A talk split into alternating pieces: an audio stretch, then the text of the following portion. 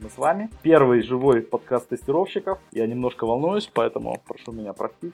Алексей Виноградов, я живу и работаю в Германии. Занимаюсь тестированием уже много лет. И мы хотели разнообразить репертуар подкастов, в том числе подкастов, подкастом от тестировщиков об IT. Я сразу скажу, что мы, естественно, будем много говорить о тестировании, но мы, тестировщики, чувствуем себя частью процесса по созданию программного обеспечения, поэтому мы будем говорить не только о тестировании и о тестировщиков, а в том числе будем э, понимать другие темы. В том числе сегодня первая тема выпуска про разработку без нянек. И вести ее будет Таня Пещасова, ведущий тестировщик компании 2GIS, город Новосибирск. Я передаю слово Тане. Всем привет, всем добрый вечер. Ой, я тоже волнуюсь. Так, ну, э, давайте начнем с того, что начнем с поздравления нас всех с тем, что мы это запустили наконец-то. Мы релиз немножечко так пропакали, так скажем, на несколько минут. И это будет хорошей иллюстрацией того, о чем мы сегодня будем разговаривать. Так, меня зовут Татьяна Песчасова, я из Новосибирска. И первый выпуск, который у нас э, будет, он э, будет, так скажем, для взрослых. Он будет посвящен взрослой теме разработка без нянек. Мы поговорим о том, можно ли доверить разработчикам самостоятельную проверку продукта. Так, чтобы э, не было мучительно больно ни продукту, ни разработчикам, ни тестировщикам, вообще никому. И э, давайте познакомимся с теми, кто у нас сегодня будет в подкасте. Андрей. Э, да-да, привет. Э, меня зовут Андрей Солнцев. Я представляю сегодня солнечную Эстонию. Я разработчик из Эстонии, который заодно пишет автоматические тесты. С удовольствием поболтаю на тему тестирования, и особенно разработчиков тестирования. Макс. Всем привет. Меня зовут Максим. Я из не менее солнечного Питера. Я руковожу разработкой продукта, то есть в основном у меня в подчинении разработчики, не в основном и так и есть. Вот, и тестированием мы увлекаемся, пишем сами автотесты. Тестировщики у нас тоже присутствуют. Раз хотелось бы сегодня услышать э, интересного, нового, может быть, про то, что с ними делать. И еще один участник, Никита. Ну, меня зовут Никита Макаров, а я работаю в Одноклассниках.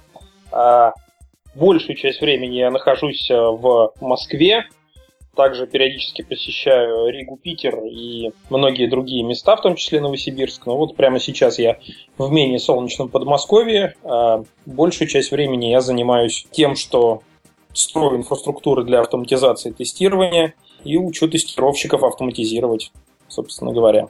Таня? Так, а, давайте немножко поподробнее о том, о чем мы хотим сегодня поговорить. Предыстория.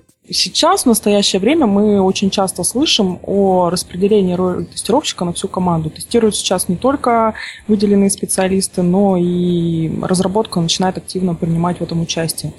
А, в известных компаниях э, многие команды, они, в принципе, ну, как бы успешно справляются без тестировщиков Facebook, GitHub и так далее, и так далее. А весной на конференции CloudFest, которая проходила в Новосибирске, очень крутая, между прочим, конференция. А в рамках квартирника мы попробовали обсудить этот тренд и тему назвали «Мир без тестировщиков». А разговор получился очень насыщенным. Мы поговорили о ролях, о, зна- о значимости тестировщика, о задачах, командах, об ответственностях.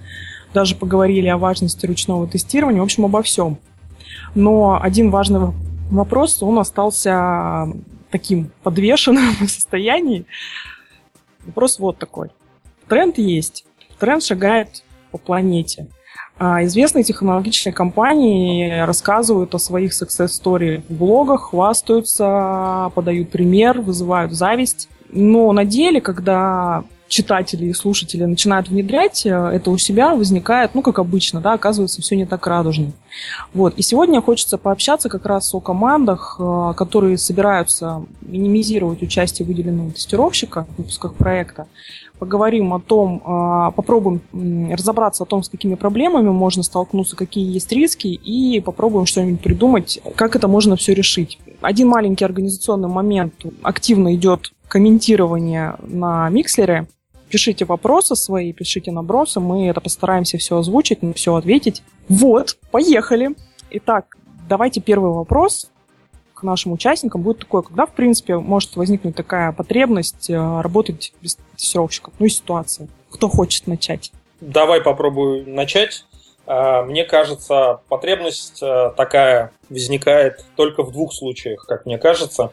А, случай номер первый, когда тестировщиков нету в принципе и не предполагается их несуществование. И случай второй, когда их существование предполагается, но не предполагается их существование в достаточном количестве. Поясни, случай пожалуйста. А, первый случай, а, я вот просто наблюдал в своей практике, у нас был замечательный разработчик, очень отзывчивый, замечательный человек, Олег Клинчаев, до сих пор помню его, собственно говоря, фамилию, и у него в скайпе постоянно стоял статус «автоматизируй все». Вот. Мы его очень часто потролливали на эту тему, спрашивали, Олег, почему так? Олег сказал, что я три года отпахал в компании, где мы работали в 15 человек без единого тестировщика. Я спросил, ну как бы, а почему бы не нанять? А шеф сказал одну простую фразу что я вам плачу за работающий продукт и готовый код, и как вы будете делать код без багов, это, собственно говоря, ваша зона ответственности, я вам плачу какую-то сумму денег. И вот это был, наверное, такой один из самых ярких разработчиков, которого я видел, который сам понимал ответственность тестирования. Вот. То есть он просто вырос в той культуре, где тестировщиков не было в принципе потому что их никто не нанимал даже, никто об этом даже не думал. Вот. Это вот просто живая иллюстрация того, что мир без тестировщиков, во-первых, возможен, а во-вторых, как какой-то, скажем так, экономический кейс того, что это действительно может существовать. Второй кейс это то, что тестировщики есть, но никто не хочет расширять их штаб. То есть все готовы нанимать разработчиков, но тестирование, то есть как бы вот сколько их есть, сколько их когда-то набрали, столько и хватит. Угу. Вот. То есть, э, ну, проблема в ресурсах, да? Ты вот так вот эту ситуацию случаешь. Ну, да. Наверное, да. Если обобщить просто эти оба кейса, да, это проблема с ресурсами. То есть мы просто не хотим тратить ресурсы на найм тестировщиков, на то, чтобы они существовали где-то в процессе. А, либо нам просто недостаточно их в том, сколько, ну, того количества, сколько мы хотим. Спасибо. Андрей, думаем, твоя версия. Да-да, на мой взгляд, вот то, что Никита сказал, немножко скорее касается больше последствий решения. Мы не можем оказаться в ситуации, когда у нас нет тестировщика. Мы скорее решаем, что нам не нужен тестировщик. Вот. Почему мы решаем? Я лично, я как разработчик, я тоже работаю уже там 5 лет в компании, где нет тестировщиков, и у нас это принципиальное решение, что мы так изначально решили, что вот мы так и будем делать, что мы сами будем писать автоматические тесты, и причина была как раз примерно такая, как Никита озвучил, что нам платит клиент за работающий продукт, соответственно, мы должны делать его работающим. И, э, на мой взгляд, вот чисто как разработчика, почему хорошо, когда разработчики сами ответственны за качество своего кода, потому что они делают его лучше, делают его хорошо. Как только разработчики узнают, что они не последнее звено, что за ними стоит еще кто-то, кто все равно, если что, перепроверит, разработчики начинают делать это спустя рукава. Ну, то есть я говорю сам за себя, за разработчиков, это правда так и бывает. Лишний раз ты подумаешь, а, не лень там перепроверять что-то, а, ладно, мне лень думать, а что будет в таком-то случае. М, ладно, все равно же есть тестировщики, они проверят. И в итоге получается хуже продукт. То, что тестировщики есть, и они в итоге проверяют, оно, конечно, хорошо. И да, может быть, действительно, они не пропустят эти баги на продакшн. Вот рассмотрим даже идеальный случай. Допустим, они находят все баги и ничего не пропускают на продакшн, да? Но все равно это траты времени, это экономически невыгодно, потому что каждый раз, когда они что-то находят и возвращают в разработку, это потеря времени. Это, это выражается как бы в недоделанных новых фичах. Все мы знаем, переключение контекста – это дорого, возвращение баги обратно в разработке – это дорого. В общем, это все невыгодно экономически. Поэтому мой, мой ответ очень простой. Разработчикам выгодно экономически писать самим автоматические тесты. Вот так. Поэтому это хорошо. Описать, описать без багов? На это простой ответ. Писать без багов не сможет никто, ни разработчики, ни разработчики вместе с тестировщиками. Это, в принципе, все, все равно невозможно. И как бы вот это человеческое простое желание, а давайте нафигачим побольше тестировщиков, значит, они найдут больше багов, это неправда, так не получится. То есть, э, с какого, начиная с какой-то... Ну, это то же самое, что 9 женщин да, не родят за месяц. То есть, начиная с какой-то критической массы от тестировщиков, то есть, получается больше шума и больше, больше вредных багов в джире, да, чем реально полезных полезного. Это mm-hmm. не потому, что они плохие, а но вот факт в том, что наращиванием мяса как бы качество не нарастишь. Так, мы о крити... интересная штука про критический... про критическую массу, мы, думаю, поговорим о ней. Но пока надо Максиму слово дать. Да, я в следующий раз, наверное, постараюсь влезть в первую очередь, потому что, похоже, ребята уже все рассказали, все, что я себе в голове держу. Но на самом деле а, вариант, когда вы можете оказаться без тестировщиков, есть еще один не, пограничный вариант, а может быть средний между теми, что Никита описал. У нас в свое время в предыдущей компании мы работали с тестировщиками, делали все как вот э, стандартно, там, мы там что-то пишем, они что-то проверяют. И вот потом в один прекрасный момент мой начальник сказал, что все, больше тестировщики нам не нужны, мы все делаем все сами. При этом сами тестировщики никуда не делись, они там продолжили тестировать другие продукты, а мы вот начали, так сказать, с нуля изучать всю эту штуку под названием автоматическое тестирование, тестирование вообще. Согласен с Андреем по поводу того, что э, разработчик пишет лучше, когда знает, что между ним и пользователем продукта э, нету посредников, которые могут э, подстелить, подтереть и, и, и так далее. Когда весь саппорт и все косяки, которые заказчик прямо тебе в ухо во время саппорта высказывает, они очень так классно мотивируют на то, чтобы и писать код лучше, и писать тесты качественнее, и проверять руками. Это все равно тоже нужно, независимо от того, сколько у вас автоматических тестов. Было у нас много косяков с этим связано, в том, что мы отчаянно полагались на автоматическое тестирование, не находя при этом совершенно очевидных вещей, которые глазами хорошо видны. Поэтому как-то так. А вот, э, да, действительно, хорошая тема про то, что автоматические тесты, они ни капельки не панацея, и вот у нас в чатике то же самое пишут. Вообще, работа без тестировщиков, она с какими рисками может быть связана? То есть, есть от этого профиты, но есть какие-то же и последствия. Ну, рисков, наверное, как таковых-то нет. Ну, кроме того, что то, про что Андрей говорил, что разработчики э, кладут потихоньку болт и сваливают все проверки на отдел тестирования. А есть проблемы, связанные с пониманием моралей, да, то есть кто и что должен делать. С э, тем, что одни разработчики могут писать автоматические тесты, другие разработчики могут не писать автоматические тесты. Соответственно, тестировщики, если особенно они э, работают и с теми, и с другими разработчиками, то могут быть проблемы, связанные с тем, что они начинают проверять повторно то, что уже, собственно, нормально покрыто автоматическими тестами. При этом они делают банальные проверки. Я не говорю про какие-то такие экзотические случаи, а банальные проверки. Это просто получается больше времени. Но это Андрей, собственно, про это тоже говорит. Лишнее время. Правильно я понял, что вопрос Тани был, в принципе, в том, а какой риск Наоборот, да. жить без да, тестировщика, да? А, без тестировщика? Да, да, наоборот, да. А на самом деле-то никакого риска нету. Ну, просто, ну вот у нас э, что с тестировщиками вылезают косяки в продакшене, что и без тестировщиков они вылезали. Просто э, есть какая-то экспертиза, да, она или есть, или ее нету. То есть она может исходить, э, эта экспертиза или от разработчиков, или от тестировщиков. Это вот и все. Так как эти люди называются, в общем-то, фиолетово ставлю свои 5 копеек. А, мне кажется, риск тут на самом деле, ну, не то чтобы совсем никакого, просто все очень замыкается на временной аспект того, что мы делаем. А если нужно кровь из носа сдать через полгода и нет тестировщика, то есть шансы продолбать, ну, шансы продолбать что-то очень большое сильно выше, при том продолбать на поздних стадиях. Тестировщик, естественно, от этого тоже никак не защищает. Вот. Даже хороший тестировщик от этого никак не защищает. Но вот только такой я вижу. То есть, как бы поздно найти что-то большое и очень плохое. То есть с тестировщиком, мне кажется, этот риск будет чуть меньше. Ну, по сути, я полностью соглашусь с Никитой. То есть не то, что нельзя сказать, что риска у никого нет. Риски есть. И я, допустим, вот по нашему опыту, ну, мы делаем так, что мы без тестировщиков сами пишем тесты, да, и у нас случается такое, что мы пропускаем баги, и на продакшене находят серьезные баги. Вот. То есть в этом смысле риск есть, что, что девелопер без тестировщиков чего-то пропустит. Но действительно отдельный вопрос, помогут ли тестировщики. У меня... Ну да, вот получается, что риск-то есть в любом случае. Да. Мы сейчас говорим про то, что баги в любом случае пролезают, поэтому... Ну, тут, тут может быть спорный вопрос где-то больше, где-то меньше, но ведь никто же не может этого на самом деле посчитать. Поэтому... Вот, да, в этом вся и большая вот посчит, проблема. Посчит, посчитать-то, да, посчитать было бы неплохо, на самом деле. На ну, самом деле, посч...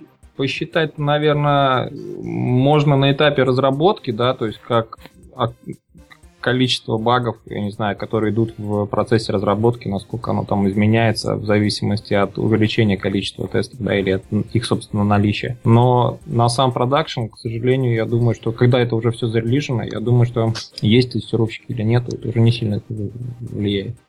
Риски там могут быть связаны с тем, что не то, что бага там пропущена или не пропущена, а тем, к чему эта бага в итоге приводит, да, какие последствия. Цена этой баги, цена ошибки.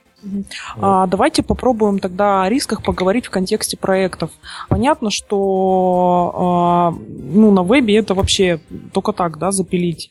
Там важно, чтобы, ну, то есть еще одно преимущество работы без тестировщиков с квалифицированной командой разработки, а это скорость это даже дело не в экономии, это реально ты в реал-тайм, да, если ты умеешь хорошо сам, сам проверить, то ты в реал-тайме практически можешь фикс какой-нибудь выпустить. Когда тоже мы говорили в Новосибирске, обсуждали эту тему, были мнения такие, что кроме веба-то, собственно, и в других э, областях это не очень будет применимо. Как вы считаете? На самом деле у нас было виндовое приложение, сервисы, несколько агентов разворачивалось вся, весь вопрос в том, как быстро или как это, есть ли у тебя прямой доступ, доступ к окружению заказчика, да, к, там, где оно работает, это все твое хозяйство, и насколько согласен сам заказчик э, менять что-то вот прямо там. У нас были случаи абсолютно как бы частые достаточно, когда мы находили проблемы прямо там в окружении, прямо там в окружении их фиксили, проверяли, что оно работает, там даже с тестами иногда получалось это делать там в окружении, а вот. И только после этого оно переносило, эти фиксы переносились в продакшн и появлялись в следующей версии. Но тут вопрос о том, что есть такая возможность или нет такой возможности. Вот то, те продукты, которые мы сейчас пишем, у нас такой возможности категорически нет. У нас даже фиксы заказчик может ждать не менее полугода, потому что там всякие сертификации и прочие вещи. Угу. Сертификация это боль, да.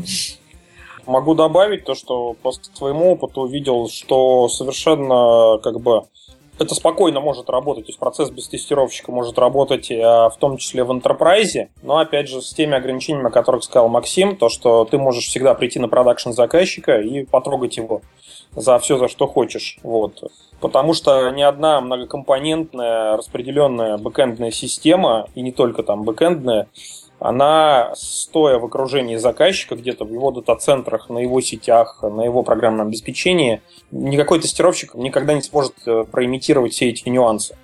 То есть факторов может быть слишком много, и польза от тестирования здесь, ну то есть как бы не то чтобы польза, а шанс, тестировщика. То, что тестировщик от, от, шанс, шанс на то, что тестировщик найдет какую-то конфигурационную проблему, в принципе, практически никакой. Ну, Поэтому... если, только, если только про опыт мы говорим, да, то есть он знает какие-то проблемы продукта, он как бы больше, чем разработчики, например, э, у нас такое было, э, разбирается в окружении, да, в инфраструктуре, даже не связанный с, э, собственно, с продуктом, с нашим, да, он просто разбирается, там, я не знаю, в Microsoft Exchange хорошо, и он знает, что если там где-то где-то не докрутить, где-то не допилить именно в Exchange, то у нас будут проблемы.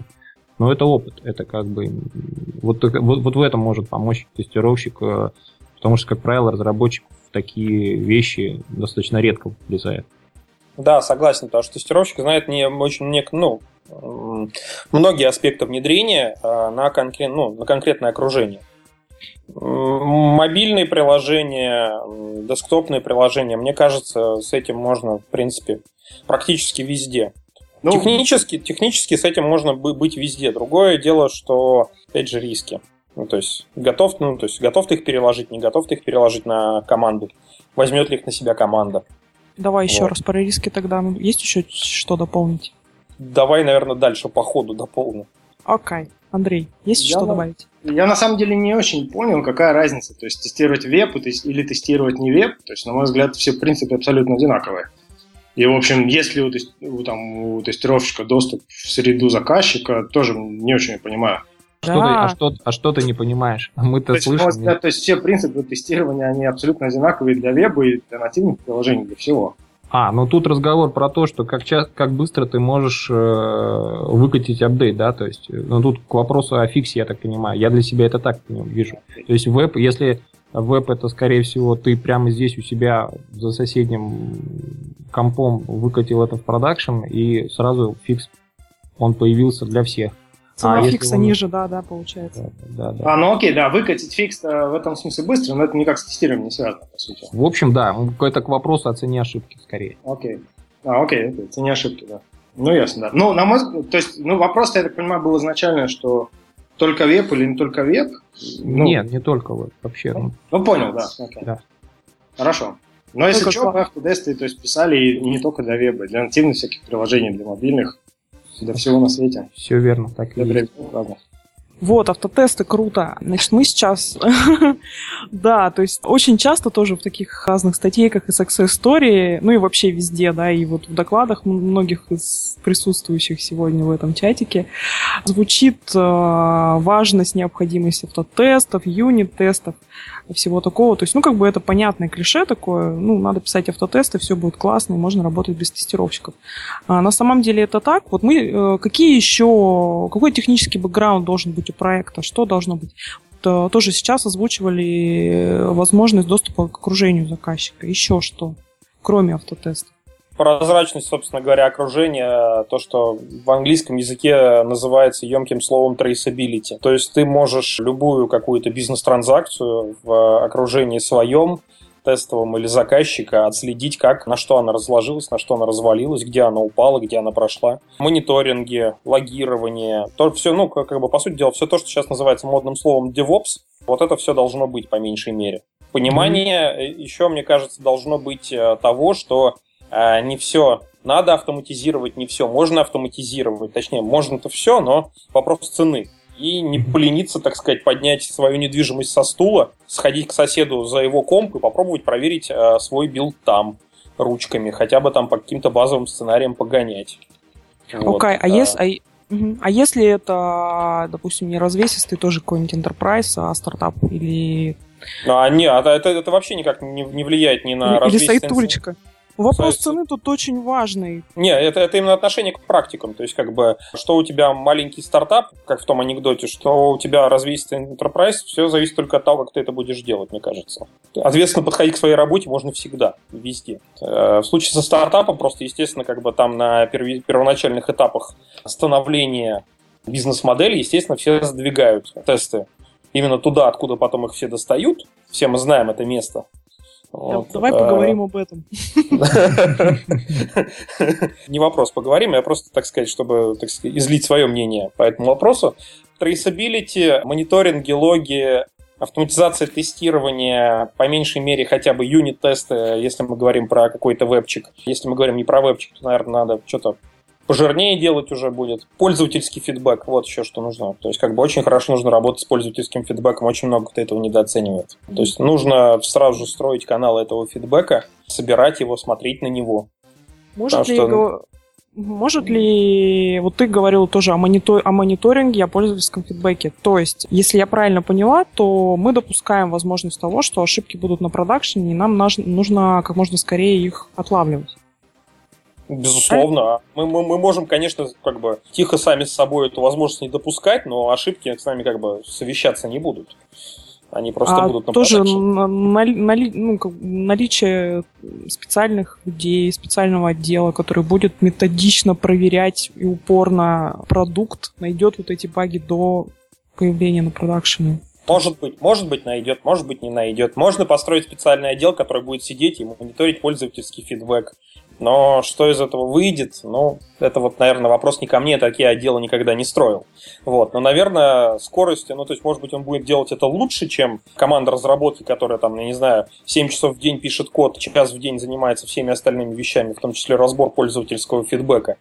Но то, что выделенное какая-то, выделенное подразделение это будет делать медленнее, чем сами разработчики, наверное, да.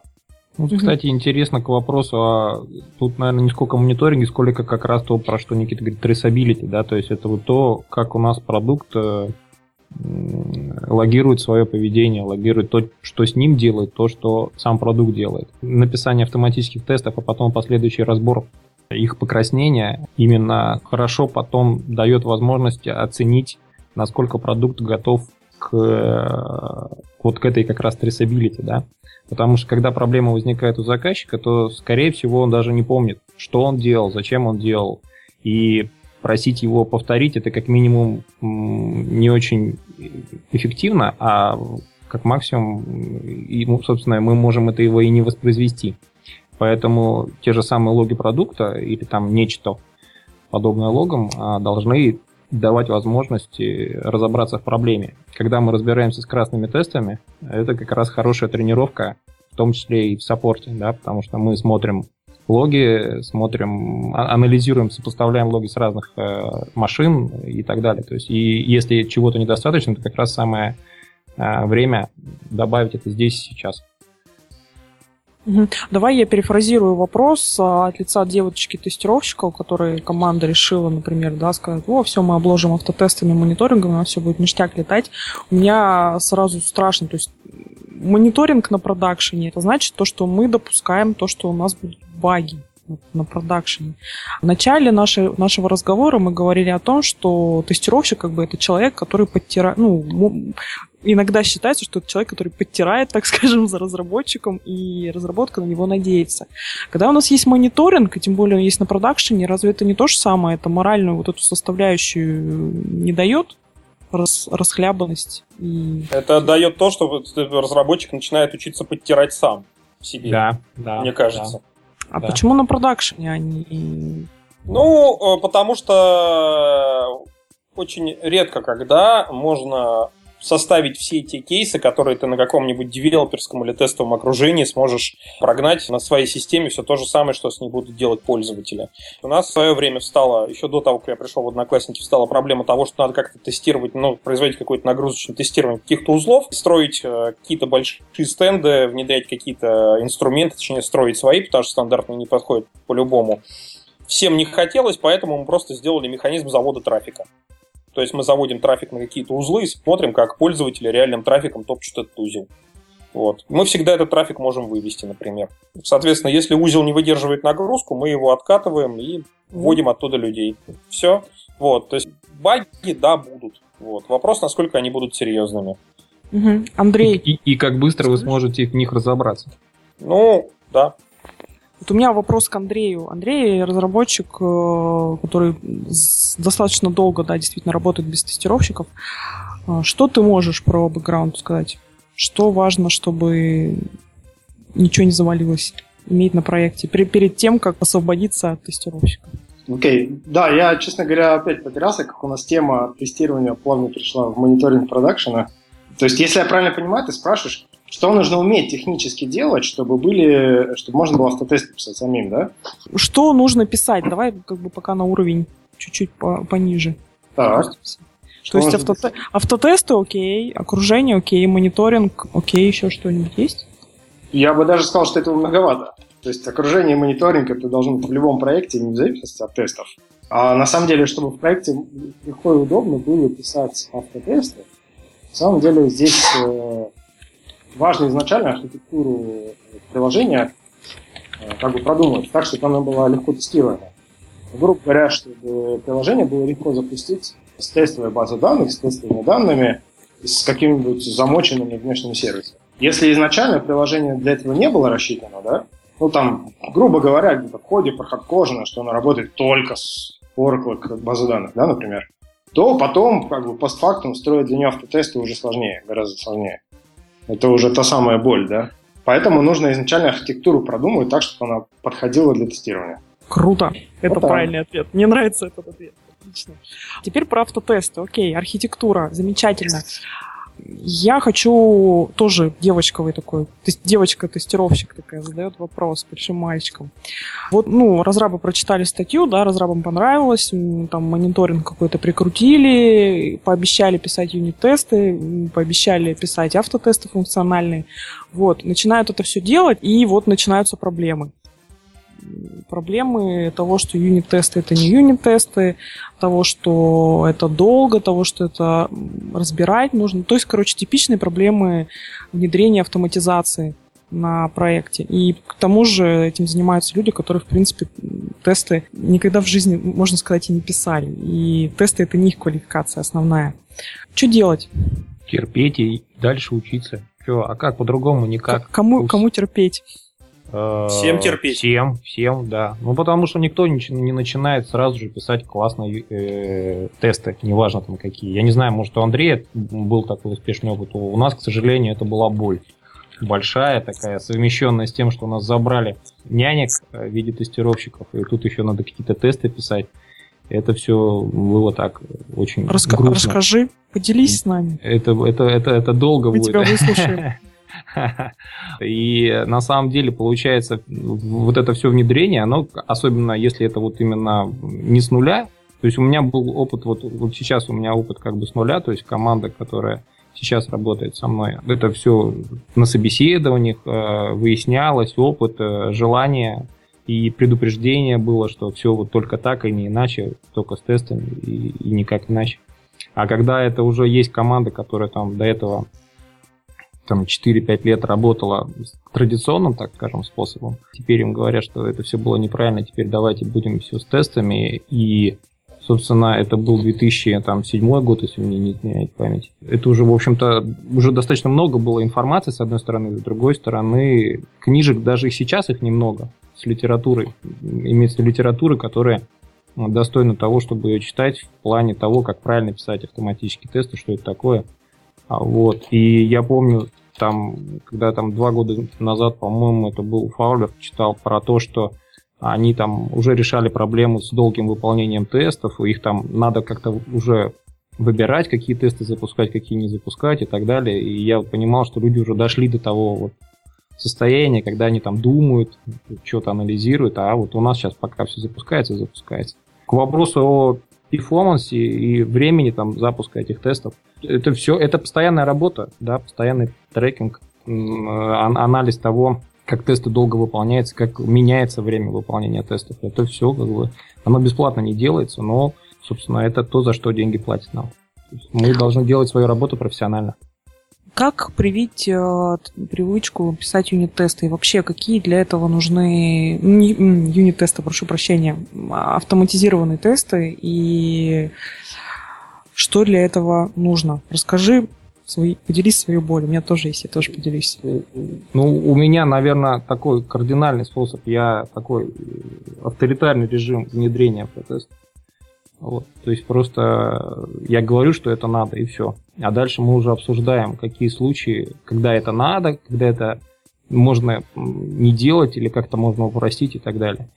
А, ну вот смотри, ты, ты говоришь надо, тебе да, ну, надо. Ну, на, личный пример, да, то есть как бы, ну ты показываешь, как это делать, а, а, а, делаешь ревью тестов, э, э, указываешь на те моменты, которые надо поправить. Ну, это как бы то же самое, что с, когда учится программировать, да, вот точно так же что-то пишешь, что-то плохо пишешь, тебе говорят, что ты плохо пишешь. То же самое здесь, потому что ну, тесты в, пер- в первую очередь, если мы говорим ну, про автоматические тесты, да, это чаще всего тот же самый код. А я это считаю тем же самым продакшеном кода. То есть там те же самые правила, которые э, мы должны выполнять при написании продакшн кода, там, связанные там, с дубликацией там, и, и, прочее, прочее, с качеством кода, с, его, с возможностью его поддержания, расширения. То есть если к этому относиться как к продакшн коду, то немножко проще становится жизнь. Это, во-первых. А это если в первую очередь говорить о юнит-тестах, да, как к тем тестам, которые сильно ближе к коду. Если мы говорим о функциональных тестах, которые вот у нас там совершенно на другом языке программирования, там, в другой среде делаются, отличные от э, языка, от плюсов, которые мы для продукта используем, то тут э, надо находить такие плюсы, связанные с тем, что вот, ну, вот наглядный пример, да, у нас э, вот мы год писали, вот приблизительно год ну, может быть, чуть меньше, у разработчиков такого не было. Ну, пишем и пишем, начальник сказал, пишем. А вот э, все вот такое положительные моменты от них самих услышали, это появилось, когда нам потребовалось переписать там один компонент целиком, второй компонент целиком. Мы при этом запускаем наши сюиты и смотрим, что оно там зеленый или там красный, мы разбираемся, чиним, ну все, но при этом мы доказываем, что вот у нас был рабочий продукт, мы что-то там переписали конкретно, и оно осталось рабочим. И вот э, реально от разработчиков слышали, слышал я такое вот позитивные отзывы о том, что вот классно, что у нас есть тест. То есть, как бы, э, это, опять же, со временем приходит, вот этот позитив, да, и mm-hmm. он дальше помогает и драйвит продолжать это дело. То есть, если подытожим, да, а, должно быть прежде всего инициатива сверху, да, какая-то подаваться, и до, до, должно быть понимание, понимание ощущения кайфа какого-то от профита тестов. И, ну, действительно, да, понимание пользы. Правильно? Да, но это вот то, про что говорит Андрей там в своих докладах, если его так регулярно слушать, э, можно найти э, такую общую так, канву, да, про которую он говорит. То есть это вот э, драйв от того, что ты чувствуешь. Ты чувствуешь код, ты чувствуешь это. А кроме того, функциональные тесты помогают узнать лучший продукт, да, что он делает вообще, потому что очень часто разработчик если это ну, большая команда, ничего кроме компонента, который реализует вот его код, да, он ничего не знает про продукт по большому счету. Когда он заводит автоматические тесты, которые, как правило, у нас фактически это end-to-end тесты, полностью пользовательские сценарии проверяются по всему продукту, то он, собственно, и про, про сам продукт что-то узнает, да, и там даже иногда какой-то фидбэк по юзер-интерфейсу можно услышать, потому что, как правило, там они дальше консоли не уходят. Дальше имеется в виду черно-белые консоли. Ну, да, с своей стороны добавлю то, что, как правильно сказал Макс, э, я еще ни разу не видел э, ни одного хорошего случая, когда вот все сами решили, что да, нам это надо, и серии начали дружно делать там сквозь боли слезы, и э, у них все получалось. Когда это начинает работать, э, когда, собственно говоря, приходит указание сверху. Ребята, давайте, начинайте, делайте, потому что по-другому у нас никак. Второе, э, что опять же, вот как паттерн, который я вижу в этих процессах, а боль от того, что а, тесты приходится писать, она наступает сразу, и то, что тесты приходится писать самим и думать над тем, как это делается, а профит от того, а, что у тебя эти тесты есть, он приходит сильно позже. То есть где-то через полгода, через полтора года. И вот просветление наступает только у тех, кто сможет перетерпеть. Вот. То есть, когда люди... А если не сможет? А если не сможет, то... Как, это, проис... про... как это может происходить вообще? Вот, ну, а вот смотри, вот как бы отвечаю, если не сможет, то мы про это читаем тысячи статей как бы каждый день, да, что все ваше ТДД, БДД, автоматические тесты, все это не очень хорошая штука.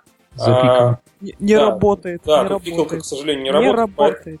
Да. Нет, нет, смысле, да, ТДД не работает. Да, ТДД, ТДД не, работает, работает, все плохо. Э, те же самые, там, кто-то из GitHub говорил, что, типа, э, ТДД это, конечно, классно, но надо тестирование, которое именно руками, глазами, то есть, как бы, автоматические тесты нафиг, они там дают какой-то лишний код, портят архитектуру, вот, то есть, ну, это все стандартная история. Поэтому так сказать, терпеть, нести на себе э, и думать, что ты делаешь. Стараться анализировать как-то, понимать, что у тебя получается эффективно, неэффективно, регулярно, так сказать, ретроспективить это все. Вот. все. Смотри, а если все-таки терпелка кончается, ну такое тоже бывает. Ну все, обрывает процесс. Да, да, Мы, сейчас про, мы сейчас про розовых поняш говорим, да, а по факту это как бывает. Нет. Ну, пописали, о, юнит-тесты, там все там, ну, как бы вот эти тоже традиционные штуки, что разбирать надо, что оказывается, что юнит-тесты это вообще не юниты, что вот тоже послушали Андрея Солнцева, э, поняли, что мы там все не через, не через 100 места пирамиды тестируем. Ну и, короче, надо все это переписать. Или там фреймворк не такой тоже. Вот у нас на PHP все написано. Давайте перепишем на JavaScript что-нибудь еще. Все, мотивация пропадает. Даже это не то, чтобы мотивация. Ну, поигрались как бы и все. Что дальше-то делать? Дальше, собственно Что, говоря, либо, как либо скатываться обратно, либо стараться это все вытянуть. То есть, как бы, все это приходит не с первого раза, и понимание, и опыт, особенно если его вообще не было никакого и никогда, то, как бы, с первого раза не придет. Что тут сказать? То есть, тут э, розовых пони не будет, извините. Тут будет кровь, кишки, расчлененка. Вот, я думаю, что ни Максим, ни Андрей, ни ты, Таня, не дадут, и наши слушатели не дадут мне соврать. Все это будет. И все те люди, которые выходят и рассказывают о том, что вот у нас есть одни сплошные большие автотесты, а нет тестировщиков, и у нас все классно, а у них почему-то глаза при этом грустные. Вот. Ну, потому что, как бы, вот так вот. То есть, как бы, у них этого, конечно, всего нету, но у них есть много всего остального. Вот. А если, да, кому, если кому-то хочется, вот посмотрите, там, я не знаю, выступления тех же самых гугловцев на последнем гатаке, где они рассказывают, что да, у нас есть тоже а, падающие регулярно тесты, флапающие. У нас есть, мы выпускаемся с известными багами, то есть если мы нашли багу, и она не критична, мы все равно катим это в продакшн. То есть там, там, там все тоже это есть. Вот. Розовых пони не будет. Не будет. Я могу сказать, что когда мы это все вот там давно-давно внедряли, да, у меня это все внедряли, я могу сказать, что приблизительно года ну, полтора, может даже больше, я был самым ярым противником этого всего. Я не понимал, зачем это все нужно. Э, почему у нас убрали классных тестировщиков, вообще суп, супер профессионалов. А вот, а мы тут фигней какой-то страдаем, вместо того, чтобы писать продакшн, такой жесткий, мы пишем какие-то тесты, изучаем это все, нифига не нет. Вот, и был какой-то откат, как там мы стали меньше писать, потом ушли от юнит-тестов и так далее, и так далее. А, а сейчас вот для меня это вот да, типа, оно, как оно, оно пришло. Оно, видимо, мозолька натопталась и стало проще. Это, Да. это, зре- это зрелость, Да, это старость. это мудрость. Да, Андрей. Отвечая на вопрос, да, вот что делать, если мы попытались, попробовали писать юнит-тесты, а что-то не получилось, терпелка кончилась. Ну, на мой взгляд, э, то есть, если более широко посмотреть, это вопрос сродни тому, что, ну, а вот я раньше жил в коробке, э, ночевал на улице там под скамейкой, а я попытался работать, а что-то не получилось, терпелка кончилась, а что мне теперь делать? Ну, как бы, извините. Жить в коробке. Да, да, вот либо жить в коробке обратно, либо, ну, надо что-то пытаться э, учиться, делать. То есть, конечно, ни у кого, я думаю, ну, у меня как минимум, не получилось писать тесты с первого раза хорошо. Я могу рассказать отдельную эпичную историю, какими были мои первые юнит-тесты, там, которые лезли в базу Давай, давай. админа. Вот, но Так это Так самый классный же- юнит-тест. Давай, давай, да, простые, самое да. классное Ну, рассказывай. Не это самое. Ну, ладно, вкратце, если история заключается в том, что... Ну, не буду, нет, я на самом деле хотел сказать, что ни у кого э, не получилось с первого раза точно так же и программировать тоже, и тестировать тоже, и заводить баги в джире, я уверен, никого не получилось даже с пятого раза хорошо, правильно? А многие до сих пор не умеют. Ну, вот. Так что это нормально совершенно дело. Если чего-то не получается с первого раза, ну так и что? Что теперь, отказывать и говорить, что это не работает? Ну, как бы это по-детски. Это можно вспомнить, как э, этот самый, ты учишься на машине кататься, да, и вот э, ощущения свои, ё-моё, блин, нафига это все надо и так далее. У кого-то сразу получается, а у кого-то вообще печаль-печаль. И ничего, нормально, потом все катаются. Ну, с определенной долей Да. успеха Так на. Да, Ну у да. нас вот тут вот сердечками в чатике закидали. На самом деле хотелось бы вопросов, конечно, услышать.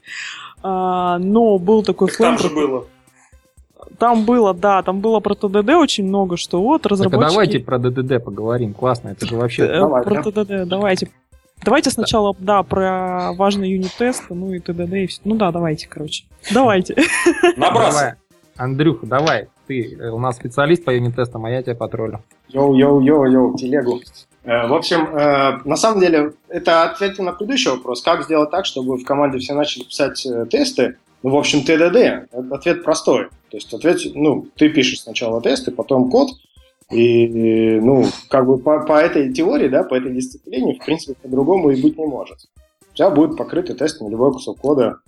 Ну, все круто. То есть у нас, на самом деле, на ферме, например, есть телевизор, который висит на стенке, там постоянно запускаются эти тесты, и все видят, они красные или зеленые. Становится чего-то на телеке красным, ну, вся команда сразу видит, сразу разбирает, что там упало. Ну, на самом деле все просто. И почему это должно быть боль? Вот вы все время говорите о какой-то боли, там, что-то не получилось, для кого-то мучение. Да вовсе никакого не мучения. Ну, это просто Нет, э, требует есть- дисциплины, Есть, требует работы. Да, да, да. Есть просто такое представление о том, что это просто э, потерянное время. Поэтому все кажут, всем кажется, что мы тут что-то делаем, делаем, а потом я, если мы говорим конкретно про юнит-тесты, то это фактически еще, ну, опять же, есть такое мнение, очень популярное, о том, что это заморозка кода наличие юнит-тестов. То есть ты в следующий раз, когда ты будешь, когда тебе нужно будет что-то поменять, ты скорее допишешь какой-то новый функционал в другом месте, нежели ты будешь менять функционал уже существующий, потому что тебе придется половину юнит-тестов выкинуть э, или там переписать. Очень, очень интересное мнение, я очень хочу сразу его прокомментировать. Давай. Э, Однозначно, все такие мнения приходят от людей, которые в этого не пробовали, которые живут в коробках. На самом деле ровно наоборот. Когда у тебя нет тестов, ты боишься поменять какую-то функциональность, потому что боишься ее сломать. Лично у меня, как у разработчика, много раз были такие случаи, когда э, я вроде бы хоро- хорошую полезную штуку поменял, сломалась абсолютно в каком-то другом месте, и мне потом пришли и сказали, какого фига ты вообще туда полез? Я говорю, ну как, у меня была задача, мне надо было запрограммировать. Так нафига ты общую функцию поменял? Сделал бы себе отдельно сбоку, ты бы зато гарантированно бы ничего не сломал. А, а когда у тебя есть тесты, ровно наоборот, ты не боишься менять. В этом, на самом деле, на мой взгляд, самое большое преимущество автотестов не в том даже, что они там заменяют тестировщиков, это вообще сайт-эффект. На самом деле, самый большой, большой плюс для разработчиков, что мы не боимся менять код. Я могу пойти делать любой рефакторинг, поменять любые функции, могу переписать половину интернет-банка, да, вот сегодня вечером, на ночь глядя все это закоммитить, я не боюсь.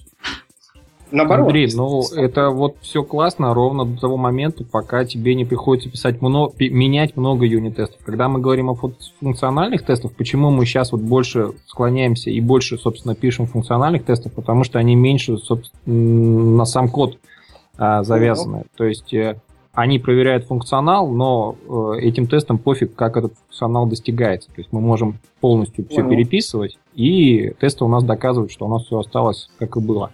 А когда Понял. мы говорим о юнит-тестах или еще там о тестах, которые написаны вперед, тест first, да, то тут вот эффект такой, и если это еще и behavior тест, то это вообще такая грустная, серьезная тема. Про behavior не знаю, но про юнит-тесты это тоже распространенное э, мнение, и оно абсолютно неверное. Э, не бывает такого, что ты поменял одну функцию, и из-за этого тебе тысячу юнит-тестов придется поменять. Это какие-то очень неправильные юнит-тесты. То есть юнит-тест по определению тестирует один Или это очень неправильная функция. Да, да, да. Бывает. да юнит-тест по определению должен тестировать один юнит, то есть одну функцию. Если ты эту функцию поменял, ты должен поменять только те тесты, которые тестируют. А их один, там, 5, 10, ну сколько там. Могу просто, так сказать, э, набросить на оба вентилятора и в сторону Андрея, и в сторону Макса. Чего уж стесняться-то. В сторону разработчиков, ага. Ну, и, и сам таким был, собственно говоря, что теперь, не открещиваюсь. Просто вот два радикально разных проекта. В одном проекте мы делали такую очень хитрую бэкэндную штуку, с совершенно маленькой мордочкой э, вебовой, и юнит-тесты очень сильно спасали. Это был какой-то одна, э, один какой-то кусочек софта, вот, который работал с бэкэндом заказчика, и все. И там юнит-тестами было покрыто, ну уж, я, мне кажется, там под конец э, процентов 85, остальное просто не, не имело смысла покрывать. И все работало очень классно, и мы на этих тестах, на этих юнит-тестах очень классно выезжали. Тестировщиков не было, функционального ручного тестирования вот было, сколько сам протестировал, столько и протестировал, больше ничего. В каких браузерах посмотрел, в таких посмотрел. Это было, когда было E6, и всегда это было ой. А потом я, так сказать, э, сменил несколько э, мест работы, и вот сейчас э, я работаю с такими вещами, где, в принципе, ты можешь написать любое количество юнит-тестов. Это абсолютно не значит, что это будет работать. Почему? Потому что ты работаешь с огромной распределенной системой которая состоит из э, нескольких десятков модулей. И каждый из них изолированно сам по себе может работать прекрасно хорошо и сам по себе.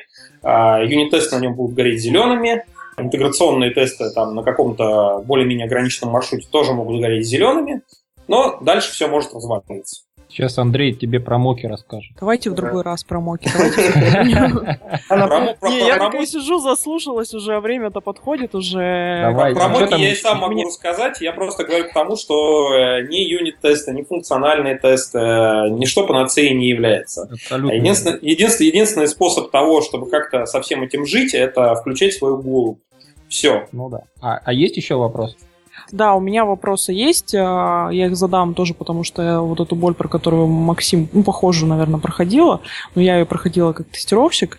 Нужно ли учить разработчика, помогать ему писать тесты, как вы считаете?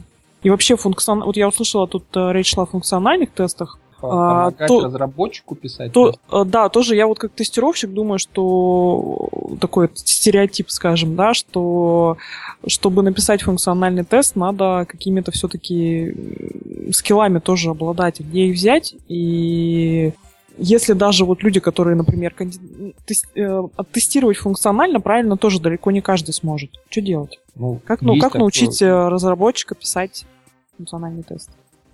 Но на самом если... деле, если мы говорим о тестировщике, да, то, то я уверен, что далеко не каждый тестировщик тоже нормально функциональные да, да, тесты да, я об этом, делает, да. да? То есть, опять же, мы возвращаемся, к сожалению или к счастью, к квалификации. А если говорить про функциональную и разработку, ну, на самом деле я от, от своих очень часто слышу, что было бы здорово, если бы мы писали заготовки какие-то, которые бы фактически инструментарий и там несколько базовых тестов, а все такие вот critical вещи, там ограниченные и пограничные всякие штуки, они бы уже дописывались тестировщиками. Ну, если они у нас есть, вот именно как бы, в этом плане. То есть вот сценарии негативные, тут скорее вопрос, наверное, твой больше о негативных сценариях, нежели о позитивных. Потому что позитивный, он, как правило, очень просто проверяется. Разработчик знает, что он делал и зачем.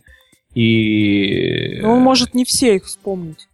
Да не, ну, ну у нас, по крайней мере, нет такого, что мы там не все свои позитивные сценарии вспомнили. А вот негативные, к сожалению, мы не всегда вспоминаем, поэтому тут бы, может быть... Но тут вот как бы это просто с опытом, да, то есть, там, это или не, не важно, кто там скажет э, друг другу, что а вот тут бы надо это еще проверить, а тут это проверить. Может быть тестировщик, а может быть, э, не знаю, продукт менеджер, там, лид, там, не, важно, не важно кто. Человек, у которого более, ну, более опытный, больше квалификации. Более, да. Ребята, есть что добавить? Да, не, ну, в принципе, вопрос, надо ли помогать разработчику делать что-то, он как бы тоже звучит как, ну, надо ли помогать любому начинающему человеку в том, в чем он учится. Ну, конечно, надо. В любом деле нужно помогать начинающим. Безусловно. Хорошо, когда будет кто-то рядом, то, кто поделится опытом. Ага, можно без так. этого. Что? Да-да-да, можно без этого, окей. Можно без этого, то есть можно, ну, в принципе, как у нас, например, у меня там, мы, я начинал писать тесты сам, никто мне ничего не учил, вот, и это тоже получится, э, но просто ты пройдешь более долгий путь, тогда найдешь шишек там, сделаешь первые тесты плохие, потратишь как сколько-то там ночей на изучение типичных проблем там с Аяксом и с браузером, да, на которые и до тебя все натыкались. Ну, если кто-то другой заранее тебя научит и покажет, ну, просто это будет быстрее, эффективнее. Что может сделать тестировщик, тогда давайте вот так вопрос поставим, чтобы помочь э, порубить сук, на котором он сидит, да, как Макс говорил, и э, чтобы помочь часть ответственности переложить на разработку.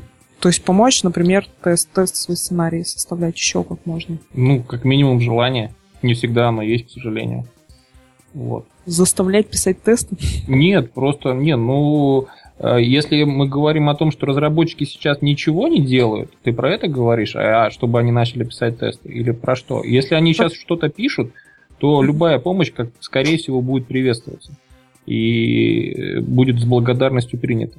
А если они ничего сейчас не пишут, то тут, скорее всего, ну, я сомневаюсь, что тестировщик кто-то там поменяет. Ну, кроме как э, там маленький дятел может задолбать большого слона, но это надо найти большого слона, чтобы этот слон потом потоптался к разработчику.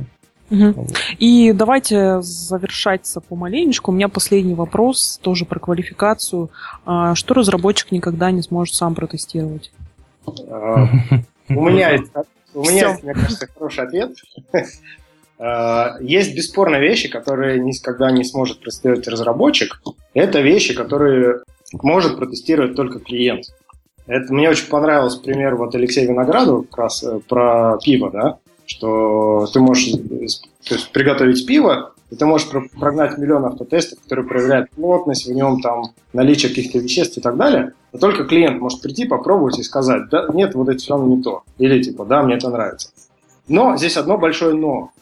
И тестировщик тоже этого не может. Это может сделать только клиент. То есть, может быть, я даже хотел бы суммировать мое видение. Вот вопрос, нужны ли тестировщики, да? Мой ответ лично такой. Нету да. такого вопроса, конечно, нужны. А. Даже да ладно, да ладно. Ну, в общем, я это вижу так, что есть, есть один уровень тестирования, который однозначно должны делать разработчики. Это автотесты. Там юнит, либо автотесты. И есть обязательно один уровень, тестирования, который точно обязательно должен делать клиент. В любом случае, всегда финальное слово за клиентом. Клиент должен прийти, потрогать, попробовать это пиво, да, потыкать и, и сказать, что да, это действительно то, что я хотел. Ну, это а как вот... раз вот получается, что тестировщик должен, если он все-таки у нас доступа к клиенту, к сожалению, нету, а чаще всего его нету, то вот тут как раз э, тестировщик должен одеть на себя костюм, как можно максимально э, преобразиться и попробовать стать этим самым клиентом. И начать ну, пробовать пиво. Я как бы в этом смысле поспорю, что как такое может быть. То есть есть кто-то, кто тебе платит деньги за твой продукт. Как у тебя нет к нему доступа? Деньги же... У меня есть люди, которые платят мне за продукт, но, к сожалению, они не знают, как им пользоваться. И что теперь делать? Ну, не знаю, у меня такого опыта нет. Я не представляю, как это Ну вот, и бывает такое. Ну, тогда... в, общем, в общем и целом, как бы, да, тестировщик должен все-таки выступать каким-то привередливым представителем заказчика, скажем так, привередливым в меру, по делу привередливым. Надевать костюм заказчика, пить пиво за заказчика, очень позитивно, так сказать, как раз под конец вечера уже надо бы уже, так сказать, разминаться. Макс, судя по твиттеру, уже разминается. Мне кажется, что именно вот а, тестирование каких-то продуктовых именно вещей, то есть э, вещей, которые несут ценность, оно все-таки останется прерогативой тестировщика. Нельзя это как-то автоматизировать. Ну, то есть как можно автоматизировать удобство дизайна? Как можно автоматизировать э, удачный user experience? Э, ну, расскажите, то есть э, Абсолютно, да. не, не, не получается никак это все сделать, вот, и вот поэтому кто-то должен надевать костюм и пить пиво. Ага, Э, еще да. воп- Согласен, но просто не обязательно для этого тестировщик должен быть. Девелопер вообще-то Ну. тоже обязан понимать, чего нужно клиенту, как этим пользоваться, как это должно, как это должно быть удобно э, использовать. Ну вот, мне кажется, тут есть э, очень, очень уже такая э, спе- специализация, ну, то есть, точнее, э, личностные особенности. То есть, э, кому-то проще сделать, как показали, но не думать, удобно ли этим пользоваться. То есть, как бы кто-то умеет э, относиться к этому, то есть абстрагироваться от этого, а кто-то не умеет. На самом деле очень, ну, тоже в сторону комментарий. Очень круто, когда есть люди, которые занимаются как раз user experience, вот это профессионально, потому что тоже тестировщики, часто встречаются кейсы, когда тестировщики, разработчики говорят, вот давайте вот это пофиксим, поправим. Я же пользователь тоже, я так вижу.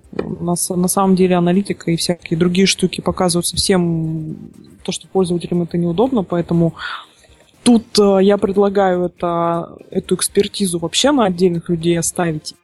Получается, давайте подведем итоги, наверное. Тема была такая. Как э, оставить э, самос- э, продукт на самостоятельную проверку разработчиков, чтобы не было мучительно больно. Есть команда, которая хочет минимизировать участие тестировщиков. Давайте подытожим, на что ей стоит обратить внимание. Такое напутствие дадим. Ну, начнем так же, как начинали, Андрей. Напутствие, ну какое? Мое простое напутствие. Надо начинать с самого начала. Потом, постфактум, к работающему приложению будет гораздо сложнее выпилить тесты. Начинать с самого начала, и тогда вы будете вынуждены делать приложение тестируемым.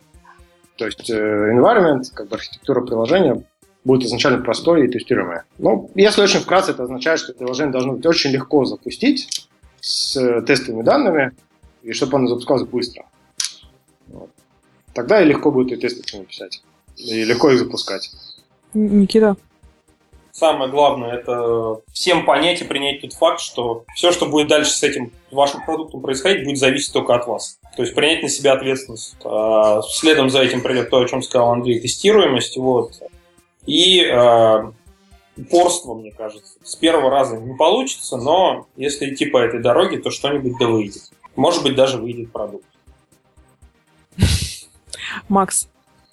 Но На самом деле, э, я хотел бы добавить к к тому, что сказал Андрей по поводу того, что начинать сначала. Это, конечно, классно, когда у нас есть это начало. Когда мы уже глубоко посередине и конца далеко не видно, то э, очень классная отмазка получается по поводу того, что а у нас все уже давно написано, у нас все не тестируемое, и поэтому у нас не работает эта тема. Тут э, надо понимать, что начинать надо просто брать и начинать. Соответственно, надо какие-то но- пытаться новый функционал делать как раз по вот этим правилам, да, тестируемым, пытаться выносить э, отдельные компоненты, которые, на которые уже будут писаться тесты и так далее, так далее. То есть отмазка про legacy код, она не работает, потому что есть масса примеров, которые показывают, как и что делать с legacy кодом.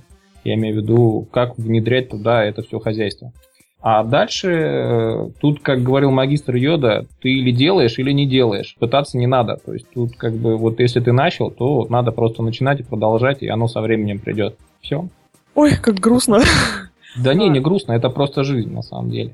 И тут ничего Нет. грустного, вообще это весело. Нет, весело на самом деле. И я тоже добавлю, наверное, неважно, ну, должно неважно, да, в конце прозвучать обязательно. Тестировщик, разработчик, тоже кр- такой э, крамольную фразу скажу. Мы все делаем один продукт, мы все работаем на пользователя, на бизнес, и э, наша работа — это наша ответственность. Мы должны быть профессионалами, мы должны гордиться своей работой, мы должны делать ее круто, мы должны делать это так, чтобы это было интересно нам, чтобы это был какой-то челлендж, чтобы утереть нос всем конкурентам и так далее и тому подобное. И на самом деле, мне кажется, очень много от внутренней какой-то мотивации, от внутренней зрелости зависит. К этому нужно обязательно стремиться. Вот. что ж, на этом мы завершаем наш подкаст первый. Ждем фидбэка, ждем вопросов. Спасибо большое ребятам. С нами сегодня были Никита Макаров, компания «Одноклассники», Андрей Солнцев, Кодборн и Макс Шульгай. Я забыла, из какой компании. Мне стыдно. Код безопасности. Отлично, спасибо. Ждем фидбэк. Спасибо за то, что были с нами. Будем продолжать. Я передаю слово Алексею. Ура! Мы это сделали. Ура! Да, снова я. Вот, снова хочу вас всех поблагодарить за то, что были с нами. У нас было больше, более 50 э, слушателей онлайн на пике. Большое спасибо. В общем, как это будет продолжаться? Эфир, в эфир мы будем выходить примерно раз в две недели. Скорее всего, не в постоянное время, но мы обязательно будем объявлять, когда, когда и про что будет передача. Заходите к нам на сайт. Это radio-qa.com. .com. Подписывайтесь на Twitter, лайкайте, шерьте наши, наши записи. Запись обязательно будет, скорее всего, в самое ближайшее время. Вот, окей, услышимся в следующем выпуске, котором мы немного поговорим э, про конференции и попробуем несколько новых рубрик, э, каких пока что секрет. Приходите в следующий раз. Всего хорошего, до свидания.